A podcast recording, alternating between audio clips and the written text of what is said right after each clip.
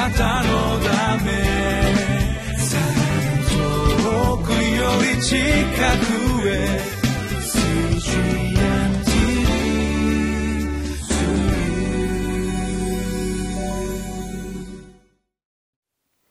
皆さんこんにちは。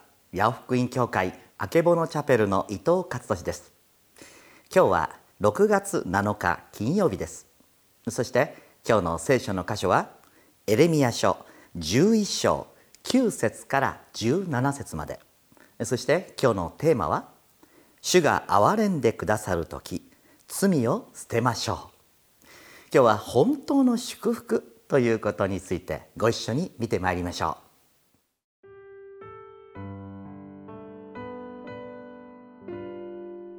エレミア書11章9節から17節。ついで主は私に仰せられた。ユダの人エルサレムの住民の間に謀反がある。彼らは私の言葉を聞こうとしなかった彼らの先祖たちの咎を繰り返し彼ら自身も他の神々に従ってこれに仕えた。イスラエルの家とユダの家は私が彼らの先祖たちと結んだ私の契約を破った。それゆえ主はこう仰せられる。見よ私は彼らに災いを下す。彼らはそれから逃れることはできない。彼らは私に叫ぶだろうが私は彼らに聞かない。そこでユダの町々とエルサレムの住民は彼らが香を焚いた神々のもとに行って叫ぶだろうがこれらは彼らの災いの時に彼らを決して救うことはできない。なぜならユダよあなたの神々はあなたの町の数ほどもありあなた方は恥ずべき者のための祭壇バールのために生贄を焼く祭壇をエルサレムの通りの数ほども設けたからである。あなたはこの民のために祈ってはならない。彼らのために叫んだり祈りを捧げたりしてはならない。彼らが災いにあって私を呼ぶ時にも私は聞かないからだ。私の愛する者は私の家で何をしているのか何を企んでいるのか聖願の捧げ物や生贄の肉が災いをあなたから過ぎ去らせるのかその時には小躍りして喜ぶがよい。主はかつてあなたの名を良い実を実らせる美しい緑のオリーブの木と呼ばれたが大きな騒ぎの声が起こると主はこれに火をつけその枝を焼かれるあなたを植えた万軍の主があなたに災いを言い渡すこれはイスラエルの家とユダの家が悪を行いバールに生贄を捧げて私の怒りを引き起こしたからである。まず今日はですね最初に、えー、昨日もそうだったんですけれども1枚めくった木,、えー、木葬エッセイというところから最初にお読みしたいと思います。えー、この世の成功を夢見る人々へという文章の真ん中あたりにこんな一行があります。そこだけを読みます。私たちは物事が自分の思い通りになることを祝福だと考えます。思い当たる気がしますね。神様に祝福を求めます。でもその祝福って何ですか？それは自分の思い通りに物事が運ぶこと。でも果たしてこれが本当の祝福なんでしょうか？実はこの物事が自分の思い通りになることを別の言い方をするとご利益と言えますね。そうです。多くの、まあ、特に日本人がと言いますでしょうか？なぜ信仰するんですか？なぜ神に祈るんですか？それはご利益が欲しいから。イコール自分の思い通りにことが運んでほしいからです。でも私たちが祈り信じる神様がくださる祝福は私たちの思い通りにしてあげようとおっしゃっているのでしょうか。違いますよね。じゃあ神様が私たちにくださる祝福っていうのはどういうものなんでしょうか？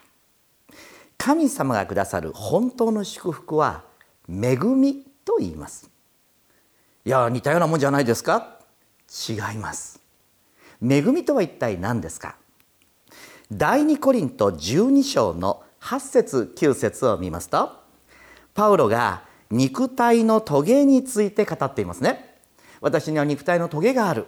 病気であったのか何であったのか詳しいことは定かではありませんけれどもパウロは何かとても辛い棘を抱えていたのですね。そしてその棘を取ってくださるようにと神様に3度も祈ったと言います。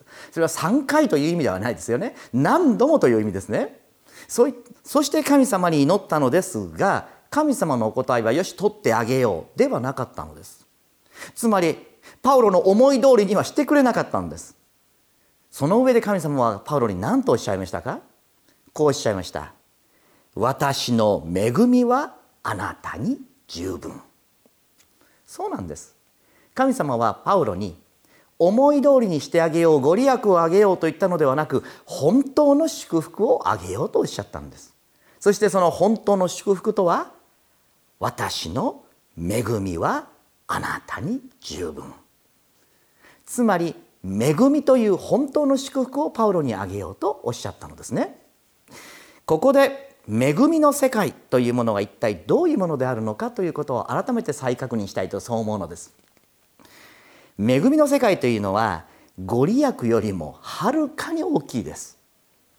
つまり私たちの思い通りになるというそういう神様のお答えそれをはるかに超えているのが恵みの世界なんです。そしてパウロに神様は私の恵みはあなたに十分とおっしゃいましたね。つまりどういうことですか？もうあなたには恵みが届いてるっていうんです。どこに届いてるんですか？トゲがあって辛くて苦しいのに助けてって叫んでるのに。そう。神様はもう届いているとおっしゃいます。ここで私たちは物事が自分の思い通りにならない時何を感じますか？そう。弱さを感じます。辛くてそして嫌だなと思うんです。でもそれをどうすることもできない自分の弱さを実感します。しかしここでパウロに神様は何を教えておられるんですか？パウロ自身がこう言ってます。神の力はその弱さを通して大いに働かれるんだ。パウロはそのことに気づいたのです。実は若い頃のパウロというのはですね物事を自分の思い通りに動かしてきた人物です。そしてパリサイ派の最高の教育を受けエリートの道を歩んでいきました。そして神様をですね愛するゆえにですよ、まあ、彼自身の思い込みなんですけれどもクリスチャンを迫害するほどまでに神様に正しく生きようとした人物です。つまりある意味まさにエリート街道まっしぐら。自分の思い通りの人生をある意味生きてきたのがパウロだったんです。ところがです。彼はそんなパウロがこう言ってます。自分の思い通りに生きてきたことの虚しさを知り。そしてむしろ大いに喜んで私は弱さを誇りましょうと言ってるんです。驚きませんか？弱さを誇ろうですって。あの強かったパウロが。そうなんです。神様の本当の祝福は思い通りに生きることでもそれを叶えてもらうことでもないということをパウロは知ったのです。そして恵みの世界はもっと豊かでそしてそれは一見したら弱さとしか見えないそこを通して神様が働いてくださるんだという世界。これが実は恵みの世界なんだということを彼は知っていくわけですね。ですから彼はこうも言っています。なぜなら私が弱い時にこそ私は強いからです。ある意味難しい言葉ですね。その通りです。これは実感しないと理解できない言葉です。強い方がいいに決まってると思っている限りこの言葉は絶対分かりません。かつても私自身が分からなかったんです。強い方がいいと思っていました。でもこの年になってやっとちょっと分かってきたのです。そう。弱さこそが神様が私の人生に働いてくださるチャンスなんです。私が自分ができる自分は強いと思っている限り神様は私の人生にもっと大きく働くことができないとおっしゃるんです。この意味はこれは体験しないとわからないですよね。でもパウロはそれを本当にこの棘を通してまた体験したのです。そうです。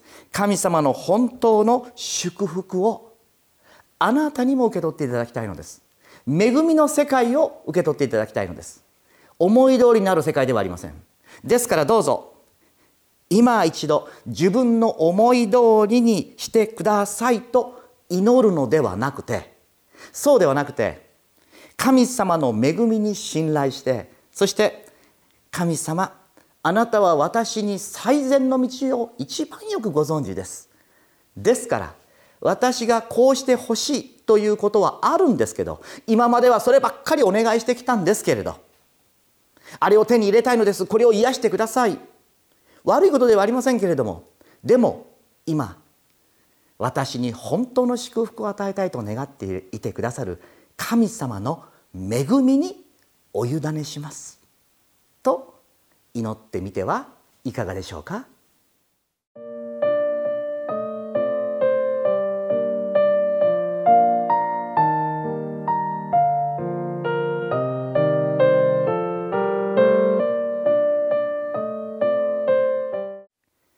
パウロは結局棘を取ってもらえませんでした。残念でしたね。でも彼は全然残念だと思っていません。それどころか自分はもっと素晴らしいものをいただいた。そう弱さを知る。そうそれを通して神様がさらに豊かに働いてくださるということを経験しその弱い時にこそ強いんだというその真理と真実に彼は到達することができたと告白しています。あなたの人生にあなたの強さとあなたの頑張りによって手に入れることができるよりもはるかに大きくて高い神様がその恵みの世界を通してあなたにくださる本当の祝福を受け取ってくださいますように一言お祈りいたします。天の神様私たちが自分で見えている祝福はまだまだ小さいまだまだ低いものだよと神様がおっしゃっておられます。私が与えたい本当の祝福を受け取りなさい。恵みに生きなさいとおっしゃってくださる神様のお心をしっかりと受け止めさせてください。イエス・キリストのお名前でお祈りいたします。アーメン。主の祝福がありますように。あなたのため。 우리 치카구의 CG